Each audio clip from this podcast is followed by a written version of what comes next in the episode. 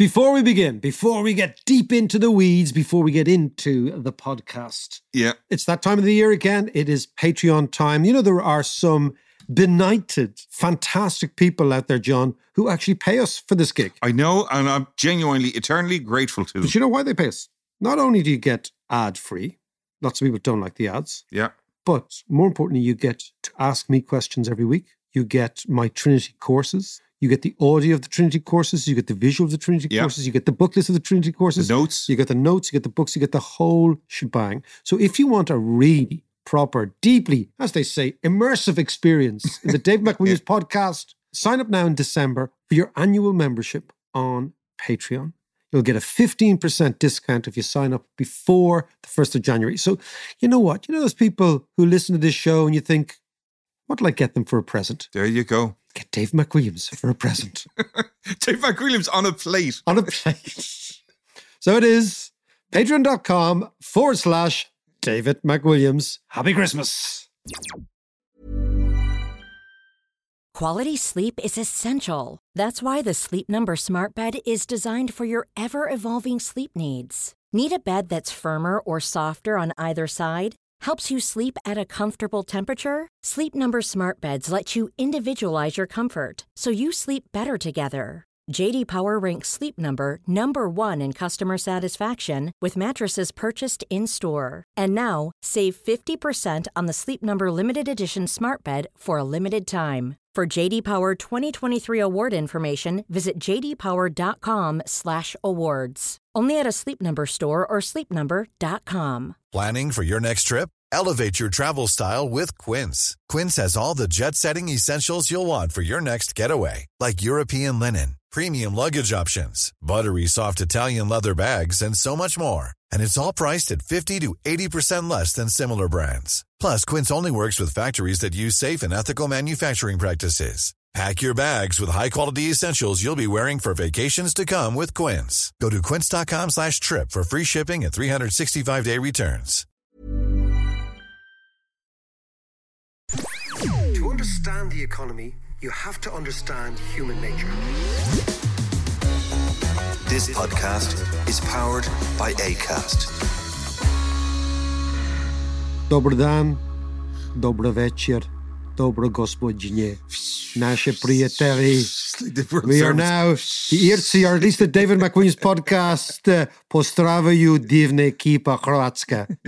That means we are now supporting the wonderful Croatian team. We sure are. We sure are. Yeah. So, moje prijatelj, slušamo, pričamo Hrvatski. Ajde, Hrvatski. Come on the nine legs. Exactly. The David Nogu. The David Nogu.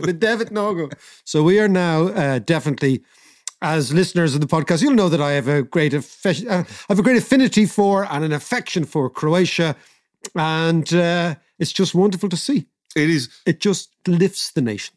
It lifts a small nation when they're doing well, and their history for the last 20 years has not been great after the war in Yugoslavia. So many awful things happened, and the society, the country, still found it hard to get on their feet. Do you know they had a number one hit in the Croatian charts 2 summers ago, a song dedicated to Ryanair? Really? Because so many Croats live here. Right. We have given out 42,000.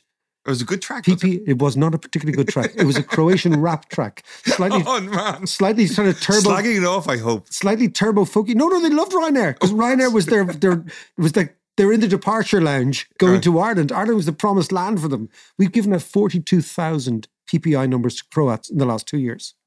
Wow. Which is a huge amount.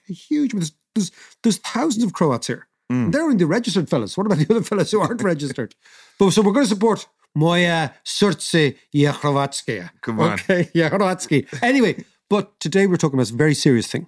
Okay, we're going to talk about the history. Remember we talked about frauds with Dan Davis? Yes. Right? Yeah, which is fascinating. Same sort of theme, because what's emerging now, the economies are now moving towards recession. Mm. The credit cycle of the last 10 years has come to an end. But more interestingly, as I've talked about before, the 40-year cycle of lots of credit, financial markets doing well, bond markets doing well, owners of capital doing well. It's all apparently, or not apparently, it seems to me to be coming to a close, and we're on to a new phase.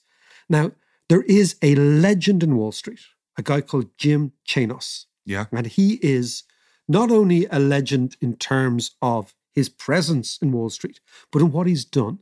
He is the short seller. He's the guy who goes and says, you know, you hear all those great stories about this company or this country. I'm not sure that's the case, right? And I have watched him for years and years. I've read him. He teaches at Yale when he's not operating. And, you know, he's the difference between lots of people. You know, lots of people say, oh, that's going down. Yeah. Or that market's overvalued. He's the guy who bets against it. So just to give you a sense, John, right? Remember Enron? Yes. Yeah. He's the guy who shorted Enron. Wow. When everybody was saying Enron was the best thing since sliced bread, yeah. He said no. He went into the company, he went into the accounts, and he said, no, this is a fraud. And he shorted it.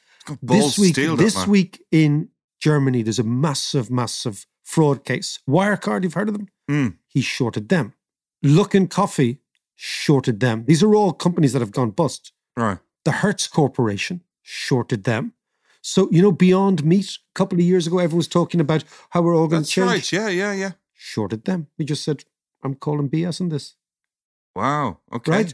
So he's the guy who actually has the balls to actually put money behind his bets. And what is he? He's like he researches and analyzes. He identifies, yeah, right? He calls bullshit. And he says, okay, you all think that this is going this way. It's too good to be true. Yeah. Right? And he's been doing this successfully since the 1980s, 1990s. So a long, long, long time. And I'm a bit of a fanboy. This guy must have incredible insights. Yeah, extraordinary insights. So why don't we open up the podcast to the insights of Jim Chanos? And let's go to New York.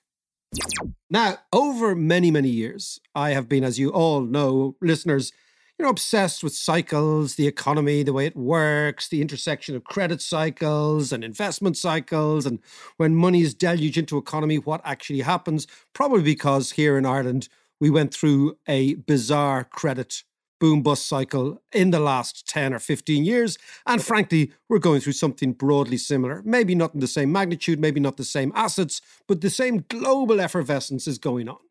And there's one man who has played the game of shorting the markets, a legend in Wall Street, of shorting markets, of identifying times when, you know what, maybe it's better not to go with the herd, to go against the herd, to short the herd. He is in the business, a man whose name is revered. I've just now heard off camera that he's a very good mate of Jim Sheridan's. He of The Name of the Father and all sorts of other movies. We'll talk about that in a second. But Jim Chanos, it is great to have you on the show. How are you? I'm so thrilled to be here. I'm also a big fan. So it's the mutual beneficial society. The mutual. I'm thrilled to be here. Thank you. That's great, Jim. Now, Jim, I'm going to get straight into it, okay? Because lots of people will have heard of, lots of listeners who've been following economics but might not have worked in markets will have heard of short selling. They kind of have a fairly good idea what it is. Tell us, before we talk about where we are in the cycle, what you think of the macro world, what exactly does a short seller do? What do they see and how do they act on it? So let me begin, David, by just simplifying a little bit and saying that all kinds of businesses engage in short selling every day. And short selling is simply taking in money up front for goods and services to be performed later, ideally at a profit. So, for example, an airline that sells you an advance purchase ticket is short selling you a seat. Farmers who sell forward their crops for next year's harvest are short selling those. They like today's price. They're willing to deliver it a year from now at an attractive price. Yep. That's a short sale. Probably the biggest short sale scheme in all of finance and business is insurance. Insurance companies take in premiums up front to pay out in various different occurrences in the future and then earn interest or income on that money while they wait. So in the securities markets, short selling is essential for efficient markets if you go back to any of the academic theories behind markets. And that is that uninterested people should be able to also set prices. So from an economist's point of view, that's the way to think about it. So just because I don't own that car, if I could short sell the car at a very crazy price and deliver it a year from now at a lower price, I should be able to do that. You can't do that in all markets. You can do it in the securities markets. Right. So okay. In a short sale, I borrow the shares from a broker. Yep. And with the promise to pay those shares back in some unspecified time in the future. I sell them at 10x and hopefully in the future buy back those shares at 5x. And make the difference. And then return the borrow, the shares, and lock in a profit. Of course, the opposite can happen. And the share price can keep going up. And because share prices can go up infinitely, you can certainly lose a lot more money on a short sale than you can make, theoretically. Yeah. Although, as I've often said, I've seen a lot more stocks go to zero than infinity. So there is that. Now, listen, let's how did you get into this business? How did you get into business? Because it is a niche part, even though you say, and you're right, that in all markets, there's all sorts of ways of if you think a price is going down and it'll go down in the future, there's all sorts of ways of mitigating that risk, okay? But in terms of your own game in the finance game, how did you decide, okay, that's where I'm going to get into? You know, I've done the normal broking earlier on, I worked in a bank, but actually this interests me. Well, my adult children would say I was dropped on my head at birth, but I think it was probably a little bit more serendipitous than that. I was an analyst. I started out in investment banking. I went over into the brokerage business, and I was a young analyst in Chicago in 1982, and I was asked to take a look at a very aggressive, high-flying insurance company in the United States called Baldwin United. It was the old Baldwin Piano Company, and it had morphed into selling annuities and mortgage insurance and a variety of other things. And it was the fastest growing financial service company in the United States at that time. And it was an accounting fraud. And I started looking into it and started digging into it. And I put out a couple of research reports in the second half of 1982 telling people they should sell the stock or, if they were aggressive, short the stock because of the things we had uncovered. And the company filed for bankruptcy in 1983. It was the largest financial bankruptcy in the U.S. up until that point. And I had no predisposition to be a short-side research analyst, but our clients at this small firm said, okay, well, what else doesn't the kid like?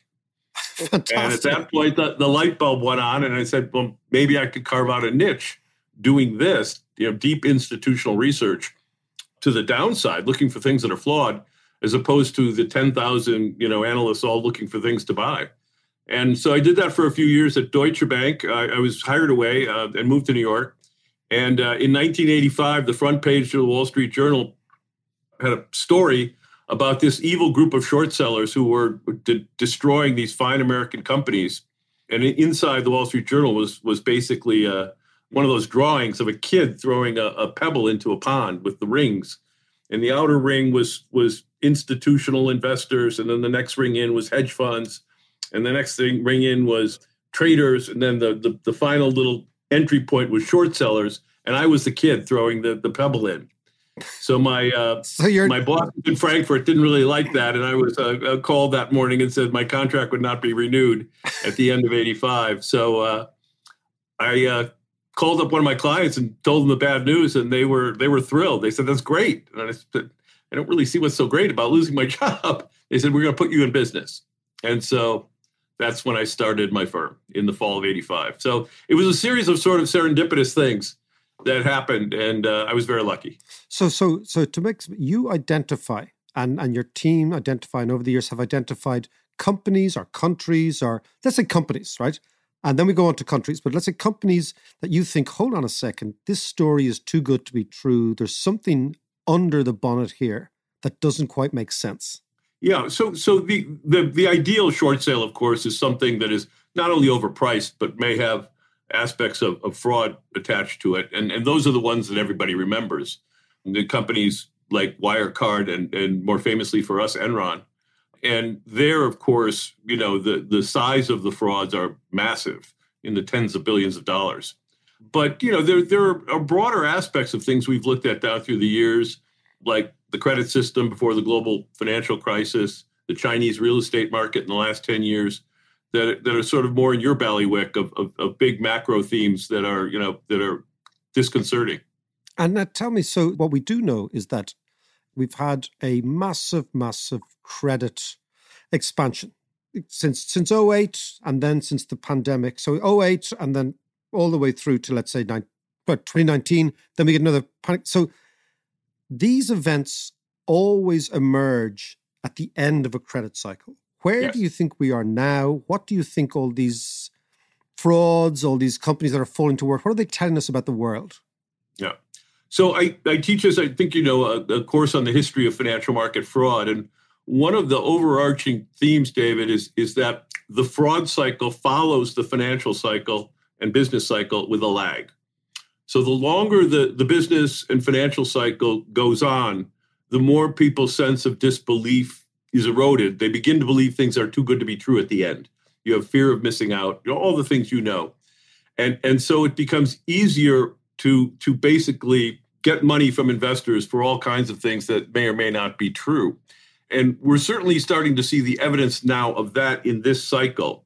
It always starts with a few instances like the Theranoses and the Valeant Pharmaceuticals in the US. And then we saw Wirecard in 2020.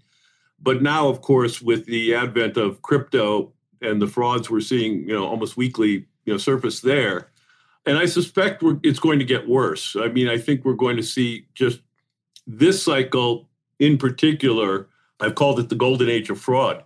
You know, not only are we seeing just excesses in Silicon Valley, but we're seeing excesses in accounting across corporate America, very similar to what we saw in the dot-com era. And I think that that's not going to end well for lots of reasons. And again, the longer the cycle and the more the credit impulse, as you've indicated, the worse the resulting revelations tend to be. Now, I heard you say that, for example, you're short a company like Tesla, you know, which was the darling of the world. And, you know, there was an all sorts of, this is going to change the way battery technology, change the way cars are made, et cetera, et cetera. And you said, well, maybe not. Well, I mean, it's that story. There's plenty of things that I could point to at Tesla that were statements made that appear, shall we say, to be more than a bit of a stretch of the truth. But the simpler story at Tesla is it's a car company. And as much as Elon Musk will tell you it's not, but it's something much greater, robotics or robo-taxis or whatever, it's a car company. It's a very profitable car company, but it's a car company that sells very expensive cars and in particular sells very expensive cars in China, which is where it makes all its money.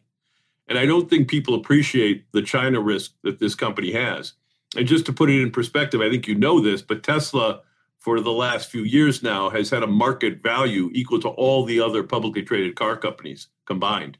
Yeah. And of course, it sells just a fraction of those cars that the rest do combined. So every bull market has a hopes and dreams kind of stock where people project onto a real business things that it can never do.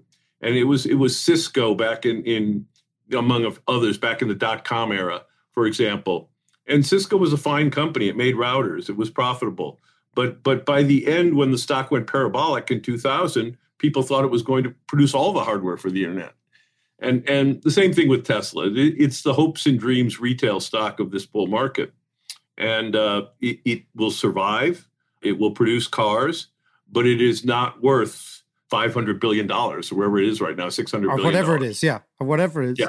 And tell me, I want to talk to you about China risk, because I found your analysis of the Chinese, well, just the intersection of where Chinese politics, the Chinese banking system, the Chinese credit cycle, and of course, most evident, the Chinese housing boom-bust cycle, which is now materially obvious to people. Tell me how you think this plays out. Or material, obviously, to some people. Tell me how it all plays out. And why did you think, hold on a second, and this was a couple of years ago, you said, wait a sec, this doesn't stack up. Yeah, it was a lot more controversial when we started calling it out back in 2010. People thought we were crazy. And look, it is an economic model that is just fraught with danger. But it's so interesting from an economics point of view because, as you know, it's a closed system. And so It really is this really unique laboratory is how long can a developed and increasingly large economy depend on investment for almost 50% of GDP? I mean, it's unprecedented, right? It is unprecedented. We saw the Asian tigers in the mid-90s combined had investment, you know, in the mid-30s, 34, 35% for 4 or 5 years, and that collapsed. And of course, Japan in the late 80s, got up to around 30% for a number of years, and that collapsed. Well, China's been at 43 to 48% for better part of 15 years. And and that's the amount of money, when you see those sort of headline figures, the amount of money that's been wasted, been misallocated, been even fraudulently absorbed into the system. But it's just like, let's say, that is a massive, massive red flag. Well, it's interesting because, of course, the idea always was, well, it was going to transition into a consumption society. However, you can't repress consumption as the Chinese have to do, because even way back in my macroeconomic class, I remember that S equals I, right? Yeah. Savings has to equal investment. And so the Chinese people have to save to pay for to put the bank deposits so that the banks can lend money for all this investment. And as long as you never write anything off and you pretend this fiction that the banking system is solvent, you're fooling yourself on GDP. Yeah, I joke that China's the only advanced economy that knows its annual GDP on January 1st of that year. Because they're going to plan enough investment to make the numbers. And the model, really, it's the accounting tail wagging the economic dog. Because until perhaps recently, they were so obsessed with GDP that they would do anything to hit those numbers, no matter how uneconomic at the end of the day in terms of real wealth it was. No, I remember that. It was like 7% or bust at all costs. But actually, so, for example, many listeners will have experienced a very, very mini but traumatic version of that in Ireland, which is, it was a nexus of government getting lots and lots of easy tax money from a building boom that was going through the roof. The banking system was growing at ridiculous, on what should be a very basic business. You're lending money, okay? So it should be a very basic growth rate. It was getting all its accolades.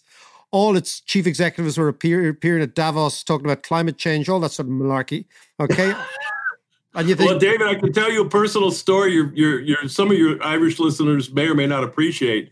But I was taking my daughter through Ireland, through Dublin, and then the UK to visit universities. She ended up at University of Edinburgh. I wanted her to go to Trinity. But we when we landed in Dublin, we had a lovely gentleman pick us up at the airport, take us to our hotel. And, there were construction everywhere. This was 2006, I believe. Oh, right. Yeah, absolutely. Yeah. It was the height of the tiger. Yeah. And I said, oh, but, I've heard about all this construction activity. He said, oh, it's amazing. He goes, I own 4 buildings myself. And I mean, it's very rare those kind of anecdotes hit you over the head. Yeah. But that's a true story. My driver owned 4 buildings. And this was 2005, 2006. Yeah, that was true. So can you imagine now how many of those stories are being told in China, or were being told in China, or still maybe being told in parts of China up to this day? Well, most apartments now that are flat, the thing about China is, of course, is an awful lot of the flats are empty, but they're owned. They were sold. Yes. They were sold as investments. And so it's although they may be vacant, the deed transferred, and many families own 2 or 3 flats. And so it is seen as a store of wealth. And again, it's a very real estate centric economy, which is ironic because this all really happened when people could actually own leaseholds in 1998 or 99. So there isn't a long history of property ownership, of course, in the People's Republic of China. No, absolutely not. I mean, if you think the owning property was illegal up until the last generation. And you still can't own the land. The state owns all the land. Yeah, but you own the property. I mean, how does it end? We've seen how it ends in Ireland. It ends with a massive internal default, sometimes an external default. The government might decide not to default externally, so in effect, it allows the people to default on themselves.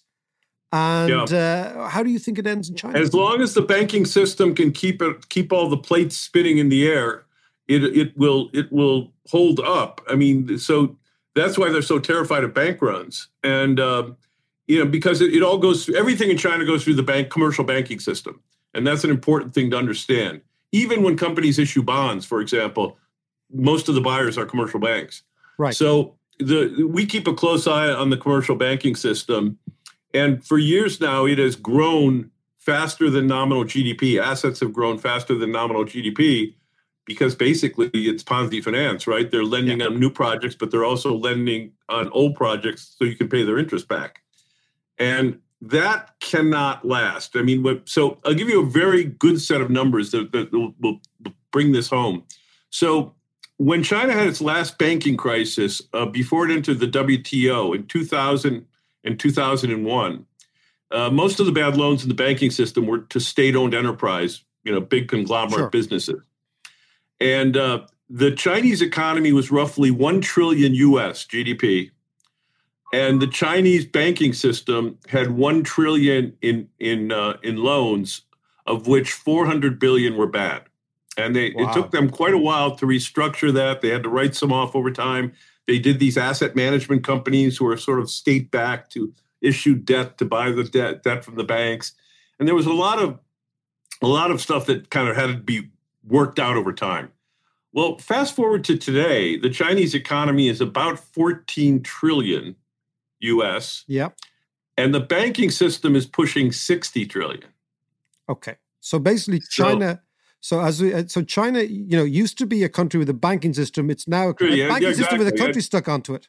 Yeah. It's massive, and the real estate economy dwarfs everything. It's anywhere but 20 to 30% of GDP is residential real estate construction and activity, relative services and whatever. And that's multiples of any other advanced economy, and that's just residential. That's before the infrastructure investment and the commercial investment. So. I always joke, China's just one big construction site, and it's really quite true. And of course, it's one big construction site that now has a dear leader who's got in for a third unelected term. But what you're saying, though, so is that internally, unless the Chinese continue to bail out their banking system, which they may well do, by taking resources from elsewhere, this is a country that just goes bust.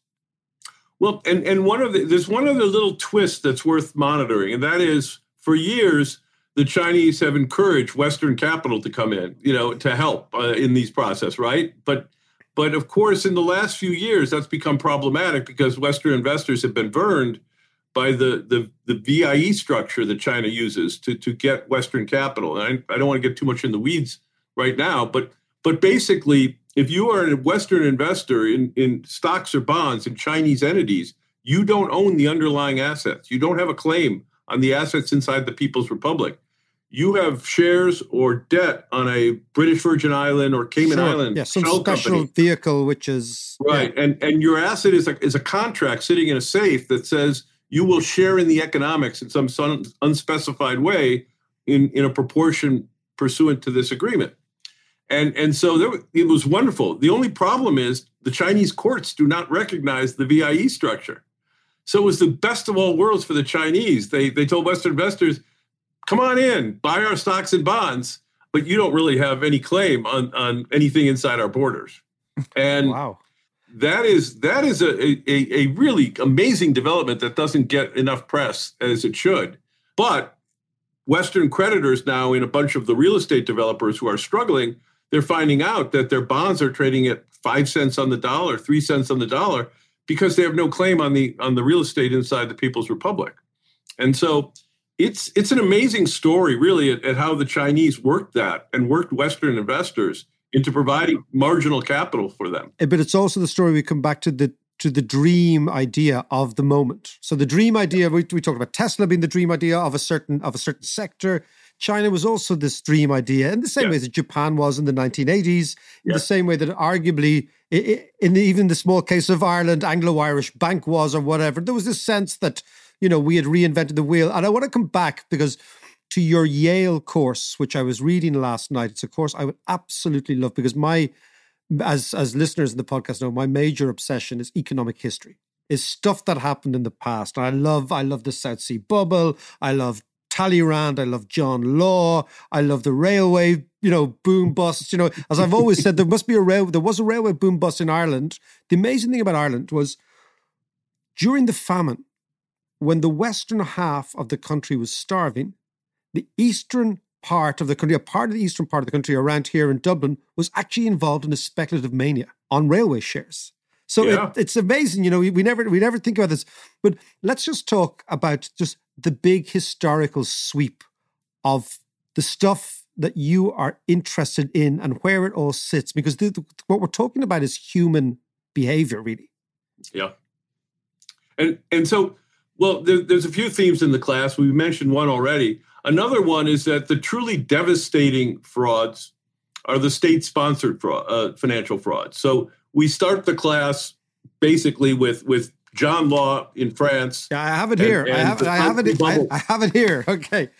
So, and the South Sea bubble, which amazingly took place only 9 months later in London, after the London finance world had laughed about the French and said about how silly the French were to believe this guy Law. And then they went and did the same thing themselves in London less than a year later. But those were based on monopoly concessions with the New World, and it was the ultimate big picture story, right? Yeah. What was greater than doing trade with these two continents that you had just discovered, right? That you were going to pull gold and silver out and tobacco and so it captivated, two great powers, the French and the English. One of the interesting things was how the aftermath was treated. The French turned their back on capitalism after it happened and kind of shrugged their shoulders and said, what are you going to do? Everybody's a crook. We should have known better. And went back to their same money printing ways, which actually brought them to ruin 70 years later. The English, interestingly, went the other way. They actually threw a lot of the promoters into the tower, took all their money, prosecuted the boards of directors, and cut back on speculative stock trading, but said, okay, we got to learn our lesson and change the rules, but still understand that capitalism is important. And of course, that was the right decision. We saw it with the railroads in the UK, and I'm finding out now in Ireland in the 1830s and 1840s, the US in the 1870s. There it was the Credit Mobilier scandal, which was the Enron of the 19th century. That was state-sponsored. That was the US government building the Transcontinental Railroad and being defrauded by the Union Pacific Railway execs. So it depends. And the really interesting thing is what happens after these waves. After the 1920s, we had a really strict change, particularly in the States. We had the SEC come in. We had new laws. We really tightened things up, the banking system, Glass-Steagall. But after the global financial crisis, we didn't do much of anything. And so it's interesting. We were much more aggressive after the banking crisis of the 80s, the S&L crisis. 3,000 bankers went to jail. And the dot-com era, which brought us Enron and Tyco and WorldCom, where lots of people went to jail and we changed the accounting rules. But after the global financial crisis, everybody looked and said, well, I guess I lied on my mortgage application too. We're all in on it. Let's just kind of forget about it. But this is where I want to conclude. I want to finish this, Jim. So 2008, there was let's forget about it. Let's pump the system up again. Let's have a couple of show trials. But frankly, let's just leave. Although not in Iceland. Not in Iceland, exactly. Interestingly. One of the more aggressive places. They actually went after people. But they also, the Icelandics kind of outdid themselves. I remember going to see West Ham United, one of the great London clubs, at a time when they'd been bought by an Icelandic geezer who decided that there was, speaking of tall tales and yarns, that if he could tell the story that in some way he was the reincarnation of Leif Erikson, the Viking. Okay, I jest you not. I know, the Icelandic bank guys were amazing. They were amazing. So they came up with this yarn. So the great yarn in Ireland was people don't understand it. Irish banking is called relationship banking. Now, if you break down relationship, it means your friends. It means your mates. Yeah. So basically, Irish banking is we give our mates money, right? You look the other way. That's our business model. And they'd say, all these people with their obsession with numbers, they don't understand that Irish banking is, it's almost like we see it in our heart. It's like when De Valera was asked about the Irish people, he says, I look into my heart and I see what the Irish people want, right? Same sort of stuff, right? The Icelandics, God bless them, came up with this Leif Erikson, the guy who discovered the United States, the Norseman, right? And they said that deep in our DNA is a pioneering Viking sort of pushing the boundaries. We were always traders. We were always the people. We traded with Constantinople and Greenland, and we used to trade in ivory and tusks of walruses and all that stuff. Yeah, so I'm sitting in West Ham making a documentary about this, talking to the dude, thinking to myself, it's television gold, but it's bonkers stuff. And of course, what he wanted was, his obsession was to get an Icelandic centre forward playing for West Ham. That was the whole thing. That was the business strategy.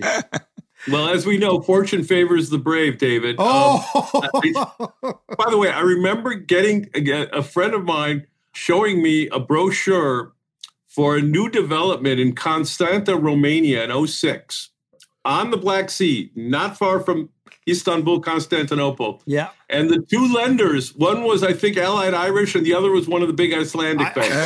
They had a beachside resort in Romania.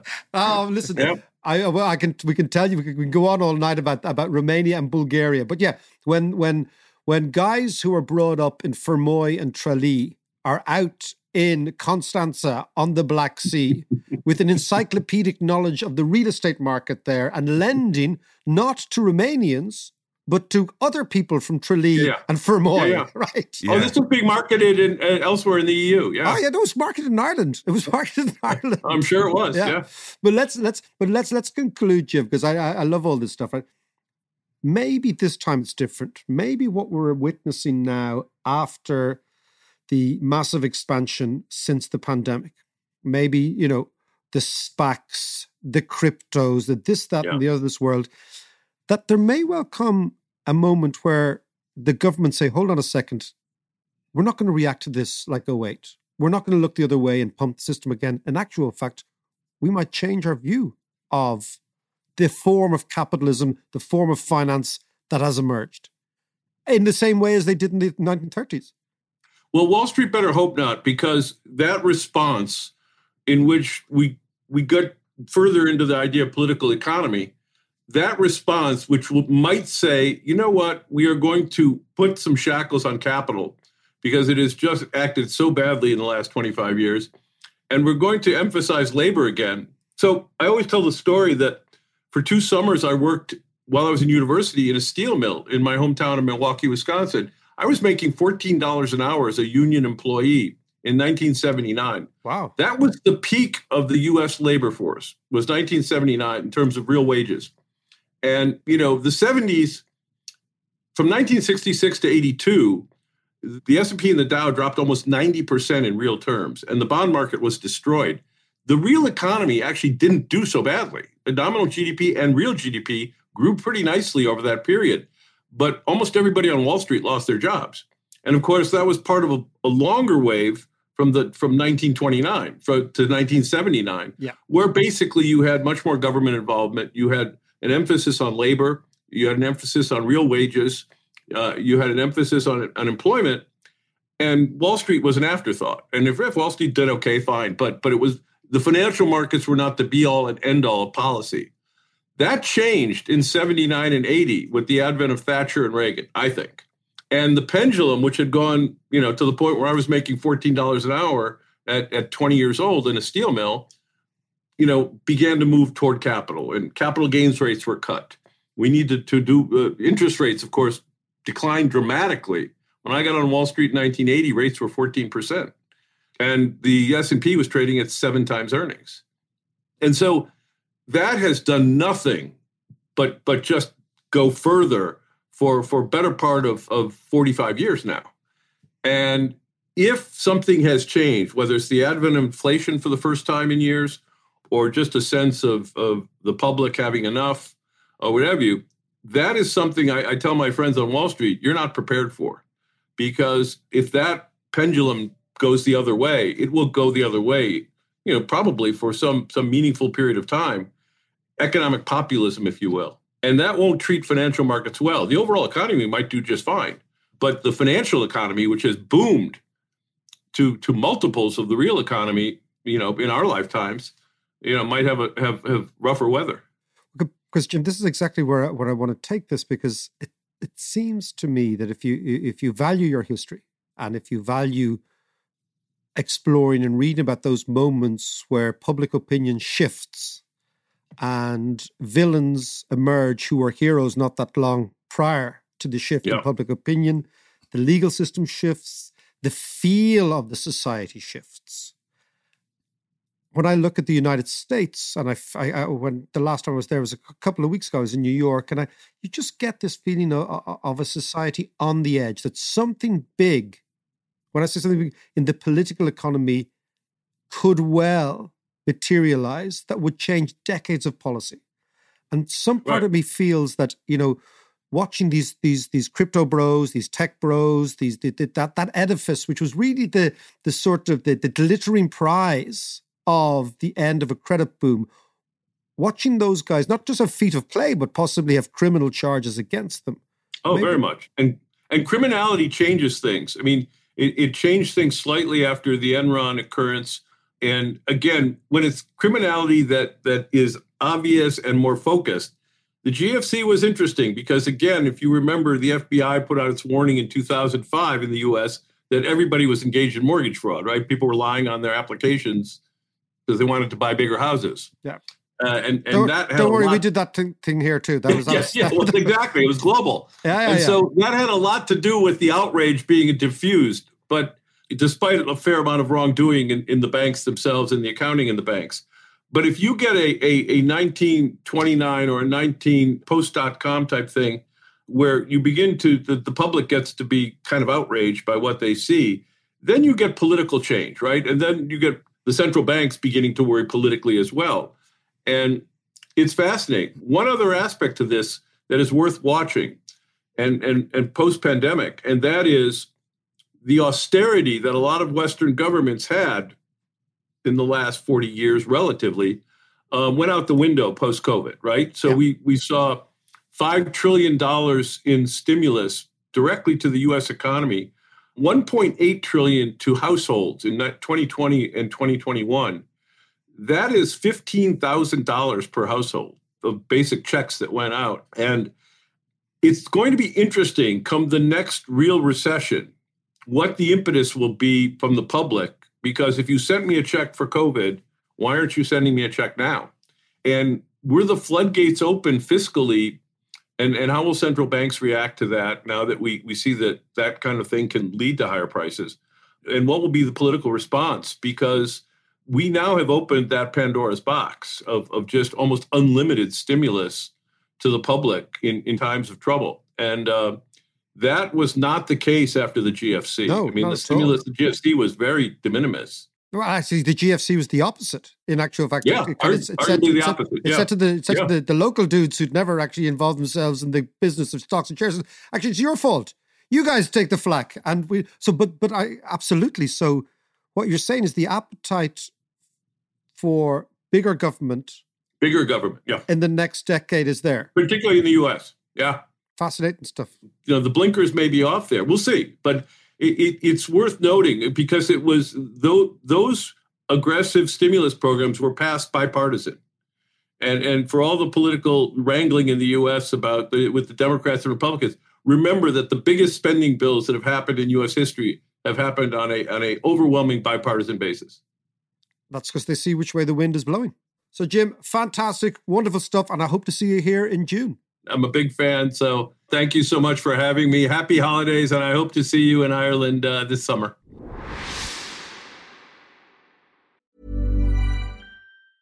When you're ready to pop the question, the last thing you want to do is second-guess the ring. At BlueNile.com, you can design a one-of-a-kind ring with the ease and convenience of shopping online. Choose your diamond and setting. When you find the one, you'll get it delivered right to your door. Go to BlueNile.com and use promo code LISTEN to get $50 off your purchase of $500 or more. That's code LISTEN at BlueNile.com for $50 off your purchase. BlueNile.com, code LISTEN. Millions of people have lost weight with personalized plans from Noom, like Evan, who can't stand salads and still lost 50 pounds. Salads generally for most people are the easy button, right? For me, that wasn't an option. I never really was a salad guy. That's just not who I am. But Noom worked for me. Get your personalized plan today at Noom.com. Real Noom user compensated to provide their story. In 4 weeks, the typical Noom user can expect to lose 1 to 2 pounds per week. Individual results may vary. Quality sleep is essential. That's why the Sleep Number Smart Bed is designed for your ever-evolving sleep needs. Need a bed that's firmer or softer on either side? Helps you sleep at a comfortable temperature? Sleep Number smart beds let you individualize your comfort, so you sleep better together. JD Power ranks Sleep Number number 1 in customer satisfaction with mattresses purchased in-store. And now, save 50% on the Sleep Number limited edition smart bed for a limited time. For JD Power 2023 award information, visit jdpower.com/awards. Only at a Sleep Number store or sleepnumber.com.